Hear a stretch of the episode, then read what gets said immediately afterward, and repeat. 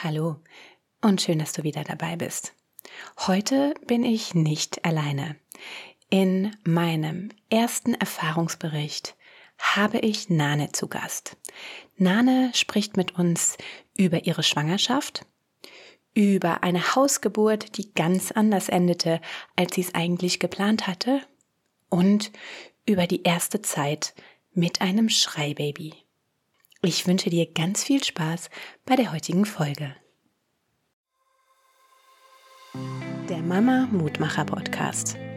Erfahrungsberichte rund um Trauma, Geburt und Schreibaby mit Vanessa Lisa Marie.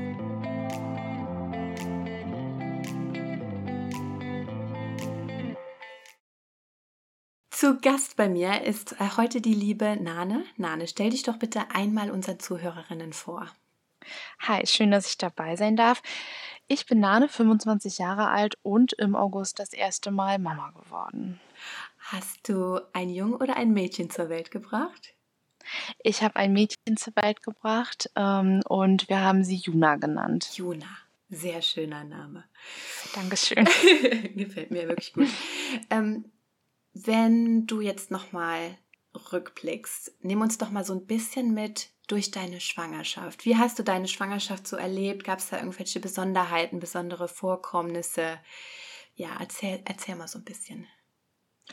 Also ich habe meine Schwangerschaft eher als eine Belastung empfunden. Ähm, ich hatte viele Begleiterscheinungen, nenne ich das jetzt mal, die einfach ähm, es schwer gemacht haben, das Ganze zu genießen. Äh, zum einen hatte ich bis zur 32. Schwangerschaftswoche ungefähr eine Hyperemesis gravidarum, also dieses ähm, Erbrechen, dieses krankhafte Erbrechen und ähm, hatte auch eine Covid-Infektion, woraus sich dann ein Nierenstau ergab und äh, war unfassbar lange nicht bettlägerig, aber durfte immer nur zehn Minuten am Stück gehen, hatte vorzeitige Wehen. Es war alles so ein bisschen ja, so ein bisschen anstrengend. Wir sind umgezogen, ähm, mussten hier das Haus irgendwie renovieren und haben noch zwei Hunde, die beschäftigt werden wollten. Also es war alles ähm, ziemlich viel und als es dann so warm wurde, hatte ich auch unfassbar starke Wassereinlagerungen. Also es war, war nicht so schön.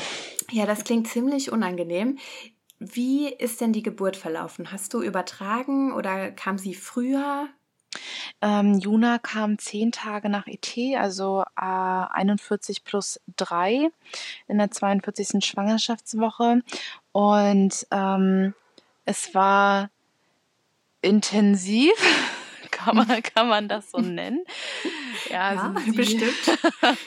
nee, sie hat, also hat schon echt äh, lange drei Tage gebraucht, bis sie dann irgendwie auf, auf der Welt war. Und ähm, ja, es war, war sehr einprägsam. Das, das glaube ich. Nimm uns doch auch hier noch mal so ein bisschen mit. Hast du im Krankenhaus entbunden oder im, war es eine Hausgeburt? Ähm, ich habe im Krankenhaus entbunden. Planmäßig wäre es eine Hausgeburt gewesen und wir haben auch wirklich lange versucht, das noch so umzusetzen, haben auch alles vorbereitet und ähm, ich habe Samstagnacht Wehen bekommen oder Samstag früh, also um drei kann man jetzt sehen, wie man möchte, ob das ja. nachts oder tags ist. ähm, und haben das bis Dienstagmittag durchgezogen und dann ging es einfach nicht mehr. Mhm. Wie, wie hast du die Wehen empfunden? Also wie hast du gemerkt, dass, dass es losging? Du, du sagst, du hast wahrscheinlich im Bett gelegen um die Uhrzeit. Bist genau. du dann genau. aufgewacht oder? Ja, ich bin aufgewacht. Ich hatte so ein, so ein Ziehen, aber eher so ein Mittelschmerzziehen, äh, wenn man den Eisprung hat äh, aber sehr intensiv, also nicht nur so leicht und bin dann auf Toilette gegangen. Und ich erinnere mich noch, dass äh, in dem Moment, sie sprechen ja immer alle von diesem Schleimfropf und ähm, ja. bis dahin hatte ich den noch nicht gesehen, aber dann, dann kam er tatsächlich und ich habe noch gedacht, ja, ja, jetzt geht's los und heute kommt mein Baby. Habe sogar noch ein Video von mir gemacht, wie ich da stehe mit Bauch, total euphorisch, jetzt geht's los und äh, ja, hätte ich mir auch irgendwie sparen können. Oh nein, ja, wenn man das, wenn man das vorher gewusst hätte, ne, was da auf einen zu. Aber das, ich denke mir das so oft, ich weiß nicht, wie viele Frauen dann schwanger werden würden, wenn sie vorher wüssten, was da so auf einen zukommen ja, kann. Ja. ja, und äh, Schleimfropfabgang, war, warst du auf Toilette oder hattest du das tatsächlich? Also ich habe meinen nie gesehen.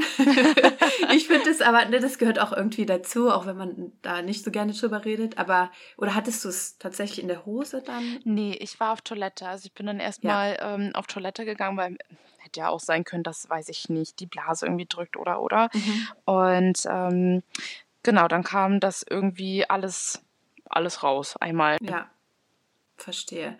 Und dann wie war, wie war dein Gefühl, als du, als du gemerkt hast, okay, jetzt, jetzt geht's los? Euphorisch, hast du gesagt. Total. Ne? Also du hast dich ja. gefreut. Ja. Ja. Ja, auf jeden Fall.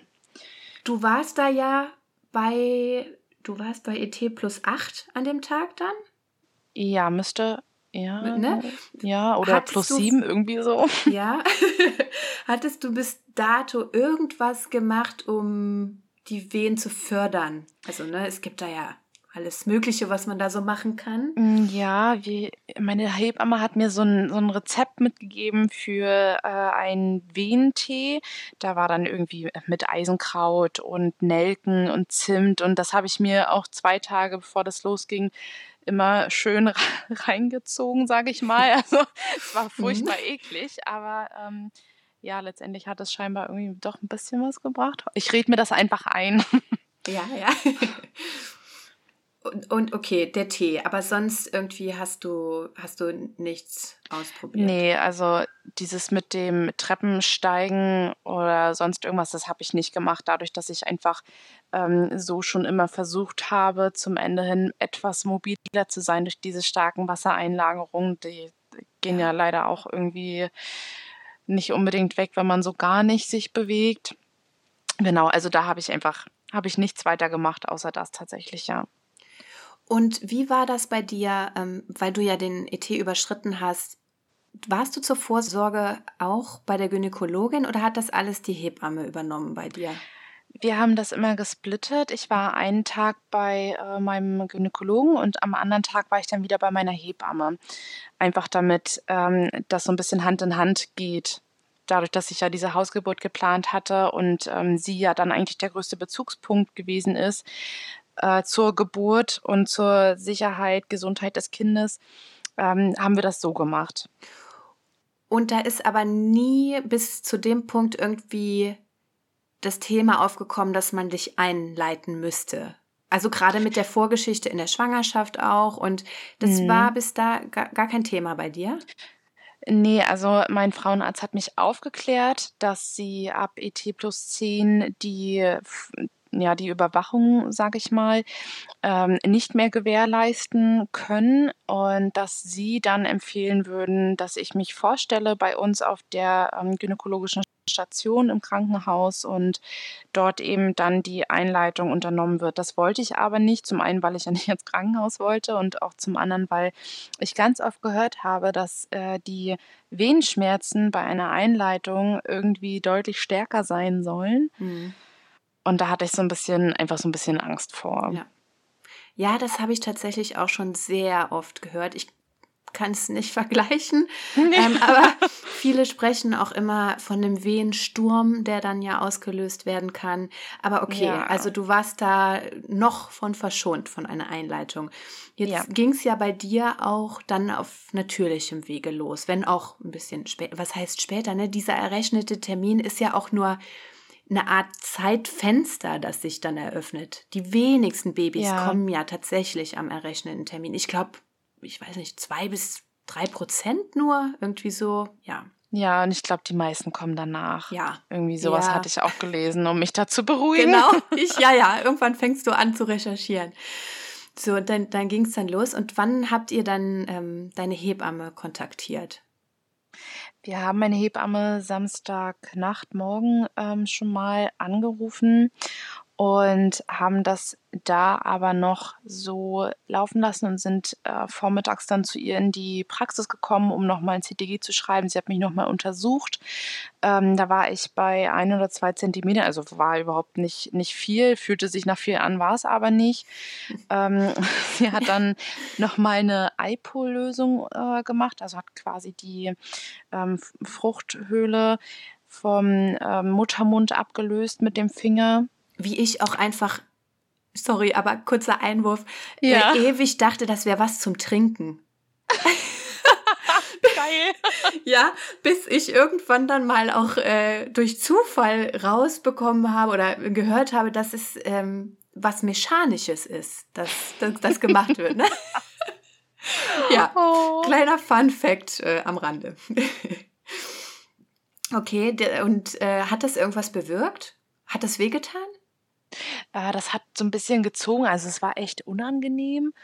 Aber es war jetzt nicht so, dass ich da irgendwie von der Liege gesprungen wäre oder mhm. die Couch, die sie da hat. Also das, es ging, es war völlig in Ordnung. Okay. Und dann wart ihr bei ihr in der Praxis. Wie, wie ging es dann weiter?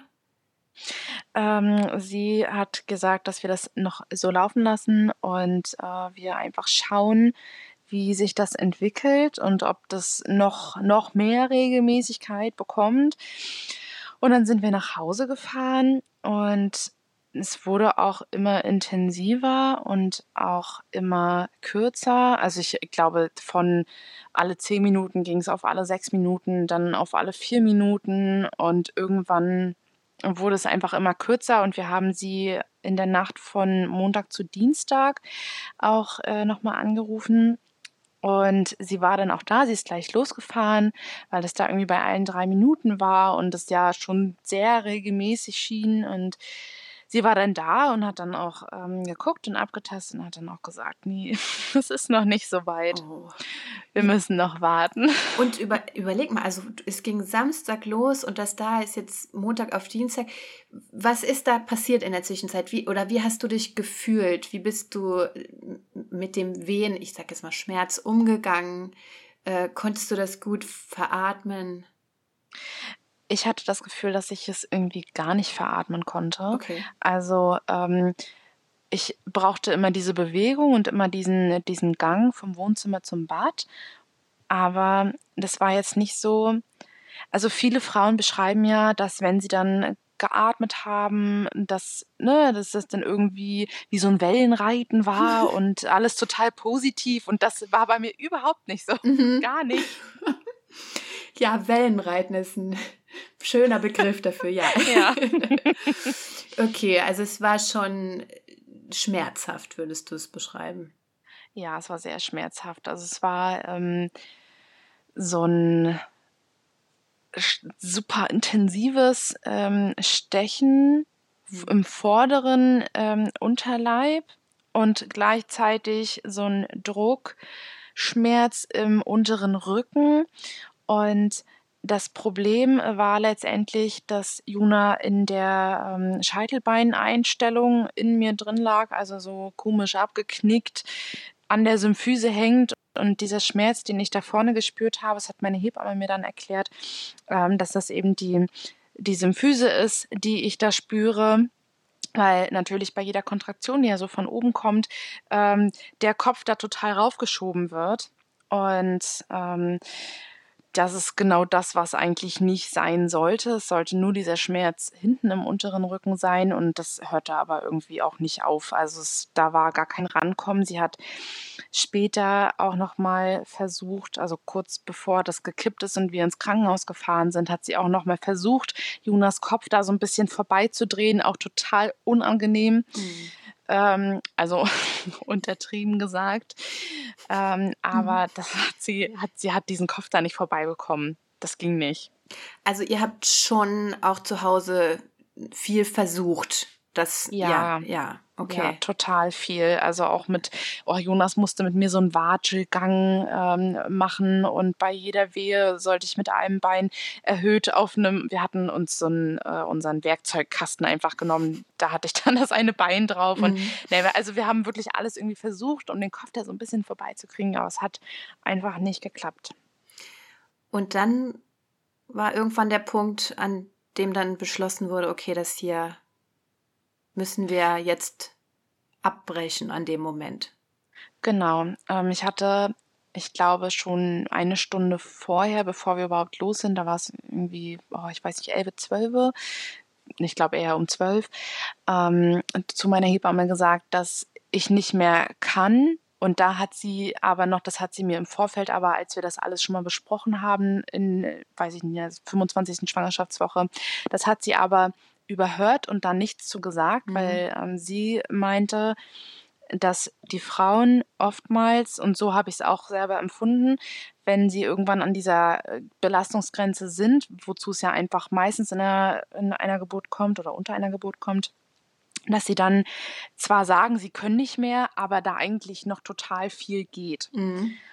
Und ja. da hat sie es überhört, aber eine Stunde später hat sie es dann nicht mehr überhört. Da hat sie dann gesagt, okay, nee, ähm, das reicht hier und hier kippt die Situation auch. Wir hatten auch, als ich dann wieder zu Hause war, äh, nach dem Aufenthalt im Krankenhaus, haben wir die Geburt auch nochmal reflektiert und da hat sie mir auch nochmal gesagt, sie hat da gemerkt, dass es ganz anders war als die Stunde davor und oh. hat deswegen da auch entschieden, dass es, dass es reicht.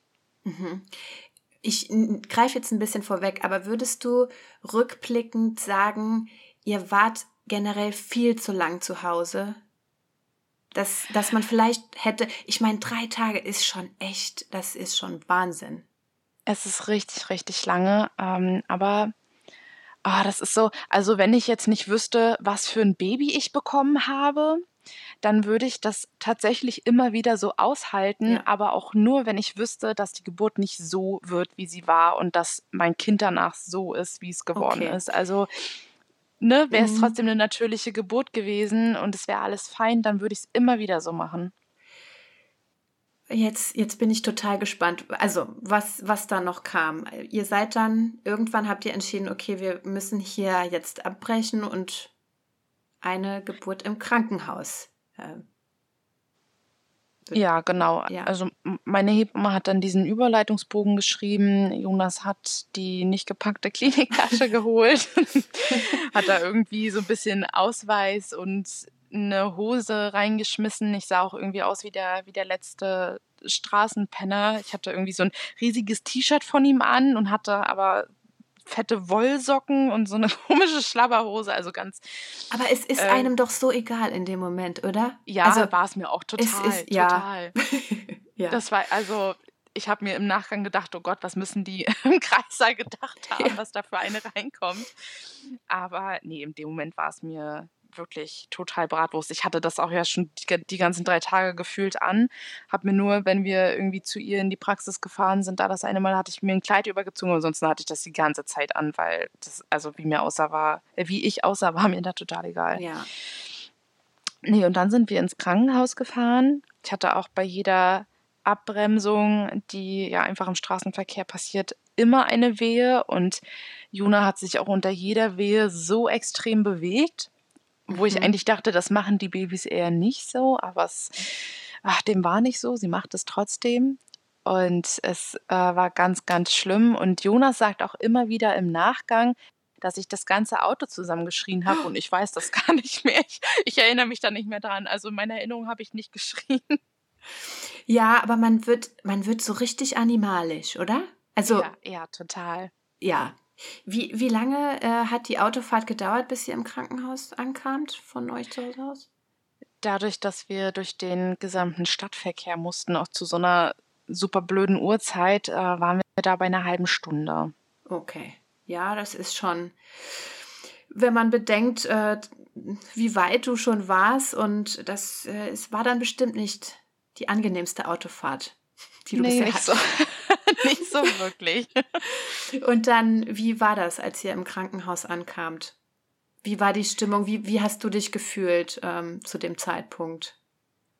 Ich hatte Angst. Ich hatte Angst vor dem, vor dem Team im Kreissaal, weil ich äh, aus, aus meiner Ausbildung einfach genau wusste, dass da manche Hebammen sind, die einfach, ja, ich will nicht sagen, dass sie keine Lust auf ihren Job haben, aber wie es einfach so ist, in dieser sozialen Berufskrankheit, sage ich mal, die stumpfen ja alle irgendwann ab, die sind gestresst und dann sind sie unfreundlich und unsanft und nicht, nicht empathisch. Und naja, da, da hatte ich einfach Angst vor und ich hatte auch einfach Angst davor, dass tatsächlich ein Kaiserschnitt gemacht werden muss. Mhm. Was glaubst du, also wo kommt die Angst her? Ich habe in meiner Ausbildung, als wir dort diesen Einsatz auf der Gynäkologie hatten. Was, was, hast du für eine Ausbildung gemacht, wenn ich das einwerfen darf kurz? ähm, zur Kinderkrankenschwester. Ja. Mhm. Und äh, da hatten wir einfach die Möglichkeit, dass wir mal mitgehen dürfen in den, in den Kreissaal, um uns auch einen Kaiserschnitt anzuschauen. Und ich fand, ich habe das wirklich ganz furchtbar in Erinnerung, einfach weil das so, also man denkt ja, eine Geburt ist irgendwie was Schönes, was Harmonisches oder, ne, also halt irgendwas, irgendwas Positives. Und das ist aber dieses Aufschneiden und Aufgereiße und auf den Bauch geschmeiße, damit dieses Kind da rauskommt und dann wird da noch irgendwo gezogen. Ich fand das so furchtbar irgendwie. Also so. Du hast also so. selber dabei zugeguckt, wie ein Kaiserschnitt gemacht wurde. Genau. Okay, wow. Ja, okay, ich verstehe. Das ist natürlich nochmal, ja, okay. Ne, man weiß dann man, einfach, was passiert. Ja, man denkt, es ist so ein, okay, die machen einen Schnitt und dann, aber das sind ja sieben Schichten. Also ja. es sind sieben Schnitte, die gemacht werden. Und dann, und das ist ja richtig, wird ja noch ein bisschen, naja, ja, wir gehen nicht ins Detail, aber es ist. Es ist unschön. Ja, ich, ich habe es nicht gesehen, aber ich kann es mir vorstellen. Okay, verstehe. So, und nun warst du schon bereits drei Tage in den Wehen und du bist auf dem Weg ins Krankenhaus und du hast diese Angst vor diesem Kaiserschnitt, weil du genau weißt, wie, wie es ablaufen würde. Hattest du aber trotzdem da noch irgendwie die Hoffnung, dass es auf normalem Wege klappen könnte? Ja, total. Doch, also ich okay. habe diesen Gedanken an den Kaiserschnitt ganz weit weggeschoben, weil ich glaube, dass ich dann tatsächlich auch nicht noch so lange durchgehalten hätte. Hm. Okay. Und wie, du kamst dann da an, wie, war, war, viel, hast du wahrscheinlich nicht mitbekommen, ne? Aber war viel los im Kreissaal oder hat man sich direkt um dich kümmern können? Wie, wie war das Team im Endeffekt so? Und was wurde noch so an Untersuchungen gemacht? Als wir angekommen sind, ging es tatsächlich. Also ich habe auch nachgefragt, ob's grade, ob gerade viel los ist. Ähm, und ich wurde von einer Hebamme und einer Hebammenstudentin übernommen. Und zuerst habe ich die Hebamme sehr unfreundlich erlebt, mhm. weil sie von mir wollte, dass ich einen Anamnesebogen ausfülle und ich aber ein Schmerzmittel wollte. Und da haben wir uns so ein bisschen, ja, ein bisschen miteinander diskutiert, weil ich auch gar nicht mehr in der Lage dazu gewesen wäre, irgendeine Anamnese auszufüllen. Mhm. Also zumindest nicht selbstständig. Das musste Jonas auch machen. Letztendlich habe ich dann mein Schmerzmittel bekommen. Ähm, aber ja, der erste Eindruck war nicht, nicht so schön, genau das, was ich nicht wollte, aber das war nachher im Verlauf auch gar nicht mehr so. Also die war dann auch sehr nett und ähm, hat sich auch viel gekümmert, viel bemüht, aber so am allermeisten war eigentlich diese Hebammenstudentin bei mir und das okay. war total schön, weil sie sich unfassbar viel Mühe gegeben hat. Ja, das kann ich mir auch irgendwie vorstellen, weil die sind so frisch dabei und wollen genau. irgendwie alles richtig machen. Ne? So, die sind noch nicht so, ja, so lange da im Thema wahrscheinlich. Ja. Genau, die sind einfach noch nicht so, also klingt jetzt vielleicht ein bisschen, ein bisschen blöd, aber die sind noch nicht so verbraucht. Ja, genau. Ja, ich kann es mir vorstellen. Du kamst dann da in einen Kreissaal wahrscheinlich direkt. Genau. Und äh, wurde dann nochmal ein CTG geschrieben oder was? Wie, wie ging es dann weiter? Ja, ich hatte erstmal wurde ein Corona-Test gemacht. Das war natürlich das Wichtigste. Klar, ne? natürlich. Man kennt es. Mhm. Ne? Ja, dass ihr da ähm, überhaupt so reibungslos rein. Also sein Partner auch, der war auch direkt mit dabei. Der musste erstmal das Auto noch parken ja. und musste dann nochmal ähm, einen Corona-Test unten am Empfang mhm. machen, damit er hoch durfte. Das hat aber auch alles geklappt. Und ähm, danach habe ich, doch, ich habe dieses Dauer-CTG bekommen. Mhm. Also einfach diesen Schlauch da um den ah, Bauch, ah, ja. also diesen, diesen komischen Strumpf da. Kabellos oder? Genau, ja, genau. Gut, okay. Kabellos. Das war mir auch echt wichtig, ja. eben dadurch, dass ich mich ja so, so viel bewegen ähm, wollte, musste, wie auch immer. Mhm. Und äh, das haben sie dann angelegt, haben mir einen Schmerztropf verpasst. Da, das hat aber, also es hatte irgendwie keine Wirkung. Ich habe das nicht gar nicht. Es hat nichts, nichts abge, abgemildert oder hat mir auch nicht im geringsten geholfen. Ähm, das, ich habe davon. So, sorry, aber das war dann das erste Mal, dass du überhaupt was bekommen hast, ne? Ja, genau. Okay, ja. Und ohne Wirkung. Schön. Da freut man ja, sich, oder? Ja, ich war auch total begeistert. Ja. Ich musste davon tatsächlich auch irgendwie nur erbrechen. Das hatte ich zu Hause hier schon dreimal getan. Okay. Und äh, da dann auch nochmal, es tat mir so leid für diese Hebammenstudentin, weil sie das wegmachen musste. Naja, nee, also das hat halt irgendwie gar nichts gebracht und ähm, ich wurde dann nochmal gynäkologisch untersucht, war dabei acht Zentimetern, wie auch zu Hause schon, also bevor wir losgefahren sind. Und ähm, dann wurde meine Fruchtblase mechanisch geöffnet. Da gibt es so einen, wie so einen kleinen Handschuh und da ist so eine Spitze dran. Mhm. Und mit der Spitze machen die das dann quasi auf, also reißen die Fruchtblase so ein. War, war das schmerzhaft? Nee, gar nicht. Okay. Das hat man nicht gemerkt. Man hat letztendlich nur gemerkt, dass das Fruchtwasser rauskam und das war auch noch total klar. Also okay, man hat das ja oft, dass wenn Leute so übertragen oder Mütter übertragen, dass dieses Fruchtwasser einfach nicht mehr schön aussieht. Und das war gar nicht so. Es war total klar und alles war gut. So, das ist ja doch schon mal beruhigend, ne? Ja, wenn das so einen ja. grünlichen Stich hat, glaube ich, dann ähm, ist das immer so ein Alarmzeichen, habe ich mal gehört. Ja, ja, ja ist es total, ja. Okay. Und wie ging es dann weiter? Ähm, ich habe dann irgendwann eine PDA bekommen. Okay. Und die hat mir tatsächlich auch echt geholfen. Ja, gut. Also gut. ich habe mich, wow. ich hab mich richtig gefreut. Ja. Und sie wollten mir auch erst einen Wehentropf dazu mit anhängen, weil das so Standard ist.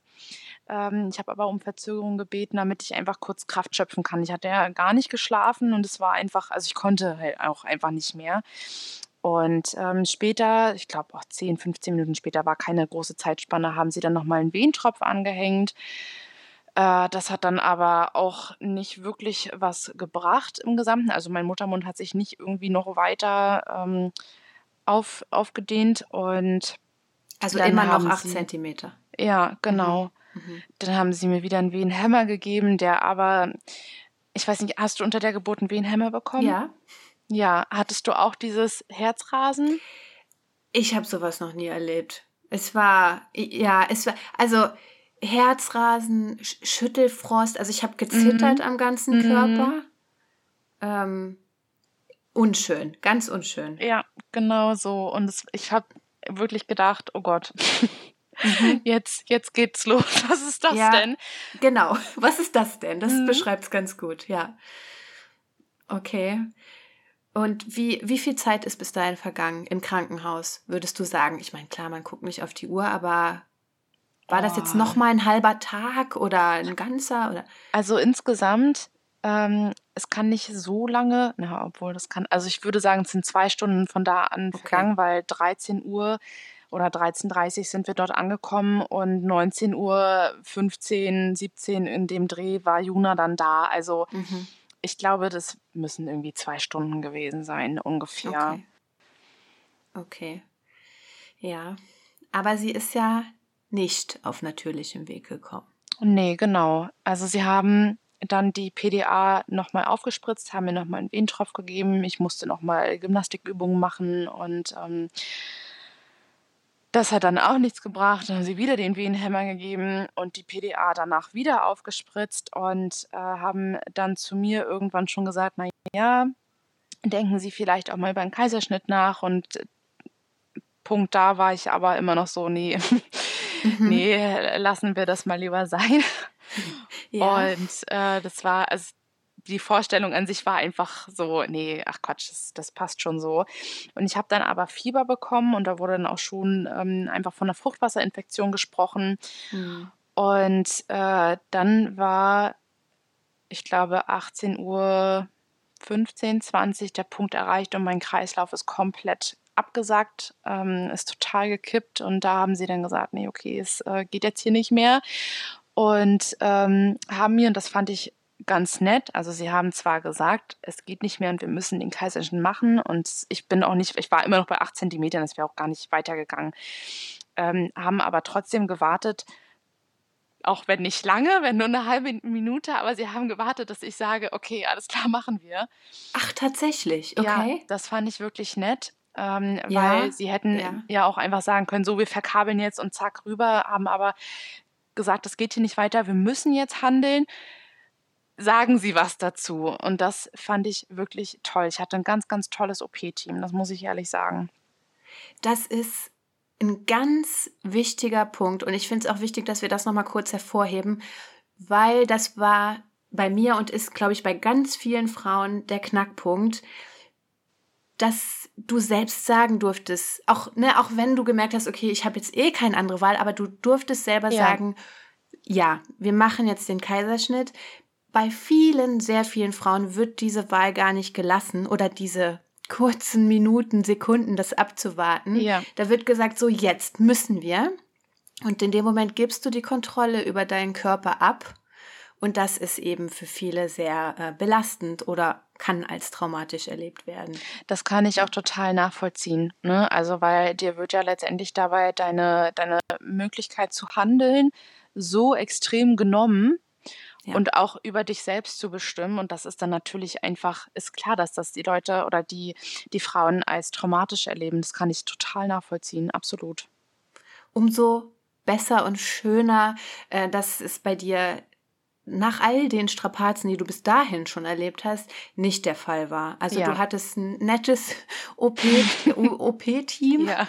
und ähm, hast dich auch, äh, ja, wie soll ich sagen, war das in dem Moment vielleicht doch irgendwie so ein erleichternder Moment, dass du gedacht hast, okay, jetzt ist es bald vorbei? Oder? Ja, ja, doch, tatsächlich ja. ja. Also so viel Angst ich davor auch hatte, es war, glaube ich, dadurch, dass ich körperlich ja kaum noch ansprechbar war, war es für mich einfach so ein, okay, ich muss nichts mehr machen, ich kann ja auch gar nichts mehr machen und jetzt, jetzt darf es endlich vorbei sein. Diese blöde Schwangerschaft ist endlich vorbei und auch diese furchtbare Geburt äh, ist gleich geschafft und dann wird alles gut. Das war mein Gedanke. Ich, äh, ich bringe jetzt mal ein bisschen vor, denn hm. dieses jetzt wird alles gut. ähm, also natürlich, ne? Also du hast dein Ge Kind gesund auf die Welt gebracht, aber es war ein lautes Baby. Es war ein sehr lautes Baby. Ja. Es war, ähm, also es, sie war so laut schon, also sie, man muss dazu sagen, sie hat noch bevor sie überhaupt aus mir rausgezogen wurde, ähm, da wird ja alles einmal abgesaugt und ähm, da hat sie schon geschrien. Okay. Und ich weiß noch, also ich habe das noch so im Kopf, dass die, die ähm, Ärztin, die dort stand und da ähm, mitgemacht hat, quasi, dass die noch gesagt hat, Mensch, du kleiner Pups, kannst du nicht warten, bis wir dich überhaupt draußen haben? Und da habe ich schon gedacht, wow. hm, okay. ja, ja, ja. das ist doch super. Wird ein guter Genau, ja. tatsächlich ist das ja das, worüber wo sich die die meisten Frauen freuen. Dieses er, der erste Laut, der erste Schrei. Ja, ja. Und das war bei dir, aber du hast in dem Moment schon gedacht, so, okay. Oh. Ja, es war irgendwie, also weiß ich nicht, es war nicht dieses, nicht dieser Moment, in dem ich so gedacht habe, oh, das ist mein Baby, ich habe total, empfinde totale Liebe. Das war da einfach nicht. Hm. Also ich habe gedacht, oh Gott, okay, was, was ist das denn jetzt? oh, ich muss lachen, sorry. Also, ähm, viele Eltern von Schreibabys berichten ja, dass, dass das Schreien irgendwie in, in der zweiten Woche anfing oder in der dritten. Mhm. Bei mir, beim Luca hat ja auch schon im Krankenhaus sehr ja. viel geschrieben. War das bei dir auch? Ja, das war Ja, genau direkt so. von Anfang an. Ja. Okay. Okay. Und ähm, wann hast du gemerkt, mein Baby schreit mehr als alle anderen? Das war, als wir dann zu Hause waren. Also es war im Krankenhaus schon so, dass ich bin auch richtig früh schon selbstständig dort rumgelaufen. Also ich glaube, ab um 5 Uhr morgens musste niemand mehr Juna wickeln oder sonst irgendwas. Und da war schon dieses, ähm, okay, sie schläft nicht ein von alleine und ich muss sie jetzt schuckeln und dieses Schuckeln ein bis zwei Stunden, da hat sie dann schon nur geschrien und da habe ich gedacht, ja, naja, hm, war jetzt vielleicht irgendwie ein bisschen der Geburtsstress und als wir dann zu Hause waren, steigerte sich das immer mehr und immer mehr, bis sie auch irgendwann tatsächlich 18 Stunden am Tag nur geschrien hat. Wow. Und es war, wir haben, sobald sie wach war, haben wir immer nur versucht, sie sofort wieder zum Schlafen zu bringen, weil wir genau wussten, das dauert hier stundenlang. Und immer wenn sie wach ist, schreit sie nur. Also es war Ich ja, ich glaube, so eine Woche, nachdem wir zu Hause waren, war mir klar: „Okay, ne, das ist hier nicht normal.“ Hast du vorher gewusst, dass es Schreibabys gibt? Ja, das habe ich tatsächlich Ah. gewusst, weil als wir noch Mhm. in der Stadt gewohnt haben, hatten die das Ehepaar, das unter uns gewohnt hat, die haben Zwillinge bekommen und das waren Schreibabys und das war furchtbar und ich habe immer gedacht: „Ja, ja, so eins bekomme ich nicht.“ Mhm. Und ja, und okay, ich, äh so, d ja, ich ich wus zum Bei ich wusste nicht, dass es schrei ich wusste, Babys schreien, aber dass dass es Babys gibt, die nicht aufhören die wach werden und schreien und Ja. erst ruhig werden, wenn sie schlafen, das kann si ich konnte mir das gar nicht vorstellen. Ja, ich glaube, man muss es aber auch erlebt haben, um's so richtig wahrzunehmen. Ja, ja. Und, ähm, was habt ihr übernommen? Was war euer Gedanke? Also, was habt ihr gedacht? So. Okay, unser Kind schreit. Habt ihr zu irgendeinem Zeitpunkt gedacht: „Okay, das hier da muss irgendwas sein?“ Ich glaube, das haben wir die ganze Zeit gedacht. Okay, Also, gut. ja, Ja. ähm, Mhm. das ist, äh, irgendwie ich weiß gar nicht mehr, man verdrängt das ja auch irgendwie so 'n bisschen. Wir sind tatsächlich auch 2 Tage, nachdem wir zu Hause waren wir sind an 'nem Samstag nach Hause gekommen und Montag, weiß ich noch, sind wir direkt zum Osteopathen gefahren, Mhm. weil weil wir da spontan an dem Tag irgendwie 'ne halbe Stunde vorher 'n Termin bekommen haben und wir haben beide gesagt: „Das machen wir definitiv, danach hört's bestimmt auf.“ Woher wusstet ihr, dass Osteopath 'ne Anlaufstelle ist? Das habe ich in der Ausbildung so, äh, Okay. mitbekommen und es wurde mir auch, äh, von meiner Hebamme immer geraten. Mhm. Ich finde es auch super wichtig, ähm, aber ich ich greife vorweg und nehme an, es wurde nicht besser? Ne, es wurde nicht besser. Auch auch nicht 'n bisschen? Hat hat der Osteopath irgendwas gefunden? Ja, sie hatte im Nasenbein 'ne Blockade und im im Atlas-Axis-Bereich, also Mhm. quasi Halswirbelsäule Mhm. und, äh, irgendwas mit dem Magen-Darm-Trakt, der musste sich da noch sie hat uns da was erklärt, aber letztendlich waren wir irgendwie nicht so super zufrieden und sind auch 8 Wochen später, glaube ich, noch mal zu 'ner anderen Osteopathin gefahren ähm, weil das für uns irgendwie weiß ich nicht, es hatte keinen nachhaltigen Effekt, also nicht den, den wir uns gewünscht haben. Dann haben wir gedacht, wir holen uns lieber noch mal 'ne Zweitmeinung ein und die hat tatsächlich auch viel, viel mehr gefunden im Brustbein, in der Lendenwirbelsäule und, und, und. Also, es war war irgendwie sehr viel. Mhm. Und hat dieser 2. Termin 'ne Erleichterung gebracht, was das Schreien angeht? Ja, also ich finde schon. Okay. Ähm, es mag auch sein, dass da einfach 'ne Entwicklung in der Hirnreife stattgefunden hat. Das kann ich letztendlich nicht so genau wissen, aber ich hatte den Eindruck, dass es definitiv besser geworden ist.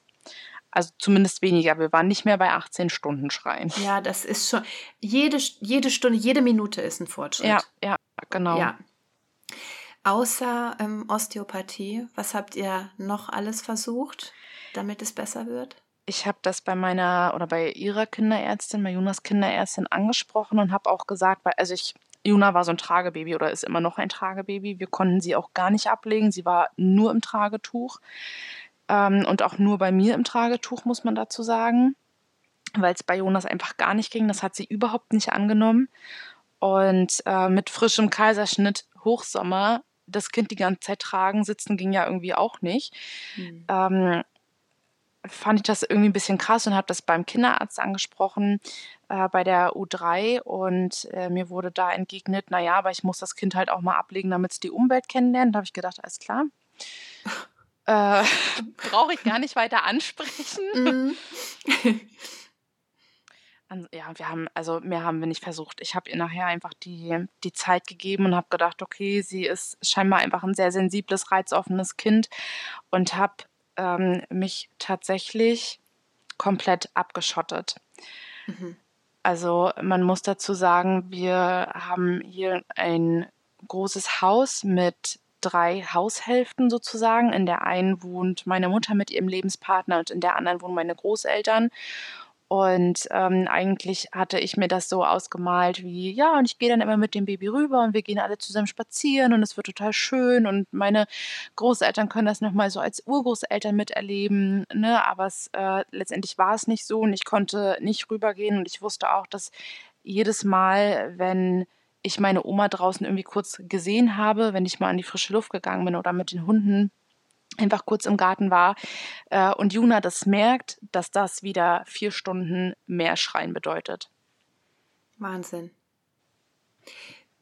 Wie ist dein Umfeld damit umgegangen? Also jetzt deine Familie, deine engsten Freunde, also dass du ein sehr lautes Baby hast. Mm, also, meine Familie ist damit eigentlich ziemlich gut umgegangen. Meine Mutter, muss man aber auch dazu sagen, ist Psychologin mhm. und, ähm, hat mir da immer sehr viel Mut zugesprochen, Gerade auch, weil ich eine schwere Wochenbettdepression hatte und überhaupt gar keine Gefühle für Juna hatte, gar nicht. Also, ich habe mir eigentlich permanent gewünscht, dass sie nicht mehr da ist, mhm. ähm, und ich irgendwie mein mein altes Leben wieder aufgreifen kann und diesen Stresspegel nicht mehr habe. Und meine Mutter hat immer gesagt: „Es ist alles gut, es ist total normal, dass du das fühlst. Ähm, mhm. Lass ihr die Zeit, lass dir die Zeit, ne? Wenn sie schon seit drei Stunden schreit, ruf mich an, ich nehme sie, auch wenn sie schreit, es ist okay, ne, dass du einfach mal raus kannst.“ Und, ähm, auch meine Großeltern waren da eigentlich sehr verständnisvoll. Ich finde es total gut und ähm, ja, einfach gut, dass du das ansprichst, weil ich glaube, Mütter, die an einer Wochenbettdepression leiden und oder ein Schreibaby haben, können das nachvollziehen, dass ja. man sich so fühlt, dass man sich sein altes Leben zurückwünscht. Ähm, ich hatte diese Gedanken auch Wochen und Monate lang. Hast du gestillt? Ja. Hat es gut geklappt? Am Anfang gar nicht, überhaupt nicht. Also ich glaube, die ersten vier Wochen waren einfach nur eine Katastrophe. Aber war das bei dir so, wolltest du unbedingt stillen, um vielleicht diese die, die Bindung zu stärken oder überhaupt eine aufzubauen? Hattest du diese Gedanken? Tatsächlich nicht. Also ich wollte okay. immer unbedingt stillen. Einfach weil ich das Flaschenzubereiten anstrengend finde. also so für ja, mich Filio. als Bequemlichkeit gesehen habe. Mhm. Ähm, aber so rein nur für die Bindung, das tatsächlich nicht, weil ich das okay. als so unangenehm empfunden habe, dass ich gedacht habe, boah, also wenn ich das schon so scheiße finde, das merkt mein Kind doch. Das war so mein Gedanke. Stillst du noch? Ja, ich still immer noch. Wow, wow, okay. Also hat sich das zum Positiven entwickelt? Ja, total. Ja, okay, das ist sehr schön. Ja, das, das ist echt schön. Und du sagst, ähm, Wochenbettdepression, glaubst du, das Schreien hat diese Wochenbettdepression begünstigt? Ja, auf jeden Fall. Ja. Total. Weil man ja letztendlich all diese schönen Sachen, die alle immer mit ihren Babys machen und äh, davon tausend Fotos, Videos, weiß ich nicht was haben, das war ja nicht existent. Also wir hatten nicht auch nur einen einzigen schönen Tag. Und ähm, ich weiß noch, dass ich zu Jonas gesagt habe, weil Jonas das irgendwie auch sehr beeinflusst hat und er diese Bindung auch gar nicht aufbauen konnte, auch viel, viel länger als ich nicht, ähm, dass ich noch zu ihm gesagt habe, ich glaube, das ist normal, weil wir einfach keine schönen Momente haben. Und ich denke, hätten wir diese schönen Momente gehabt, dieses Kinderwagen schieben oder wenigstens irgendwo mal hinfahren und sei es nur, um im Wald spazieren zu gehen, ähm, dann glaube ich, dass es anders gewesen wäre. Also ich glaube, ich mhm. hätte dann nicht eine so schwere Wochenbettdepression gehabt. Wenn nicht mhm. sogar vielleicht gar keine. Das weiß ich aber natürlich nicht. Hast du, okay, deine Mutter ist Psychologin. Ich weiß nicht, hab, habt, ihr, habt ihr dran gearbeitet?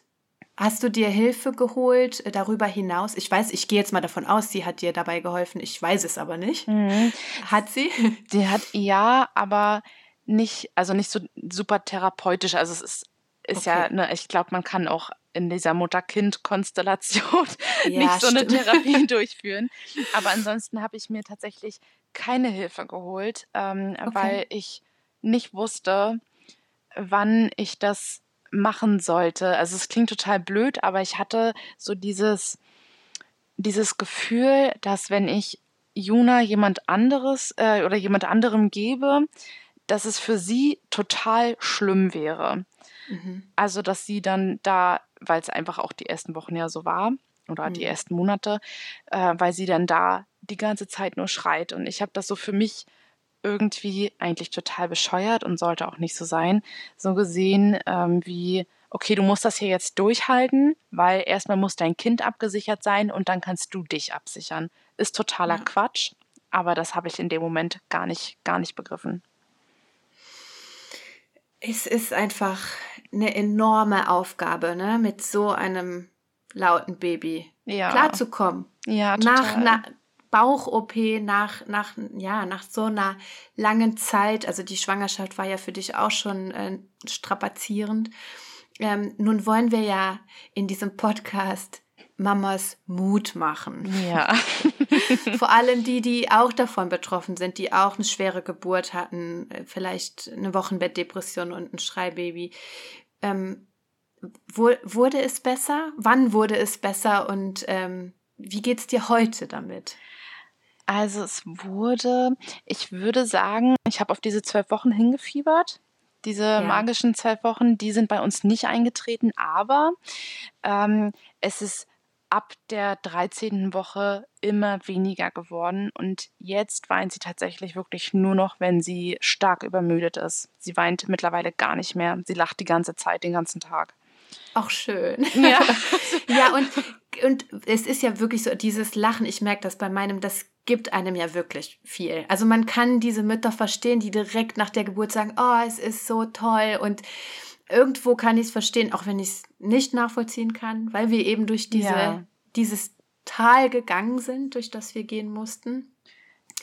Ähm, aber ja, es ist gut zu wissen, dass es glückliche Babys werden. ja. ja, oder? Also ja, ist total, ja so. total. Weil man, wenn man drinsteckt und wenn jetzt uns ähm, jemand zuhört, der drinsteckt, der, der glaubt ja nicht, dass es aufhört und besser wird. Ja, und es ist, also dadurch, dass ja auch so wenig Leute darüber reden, ja. hat man auch irgendwie nicht so wirklich einen Erfahrungswert. Und alle, die, also ich habe damals damals, äh, als wäre es fünf Jahre her gewesen. ja. Aber ich habe dann immer gegoogelt, nach Schreibabys und man hat es aufgehört und in irgendwelchen äh, Babyforen gelesen, ja, also bei uns hat es nie aufgehört, fünf Jahre und schreit immer noch so viel. Und das war für mich immer so ernüchternd, weil ich gedacht habe, ja. alles klar. Und ich glaube, dass die, bei denen es wirklich irgendwann ähm, deutlich besser geworden ist, dass bei denen einfach kaum noch darüber gesprochen wird, weil man ja die Zeit auch irgendwie vergessen möchte. Ja. Aber es ist, also ich weiß nicht, wie es bei dir geht, aber bei dir ist, aber man vergisst ja wirklich so ein bisschen.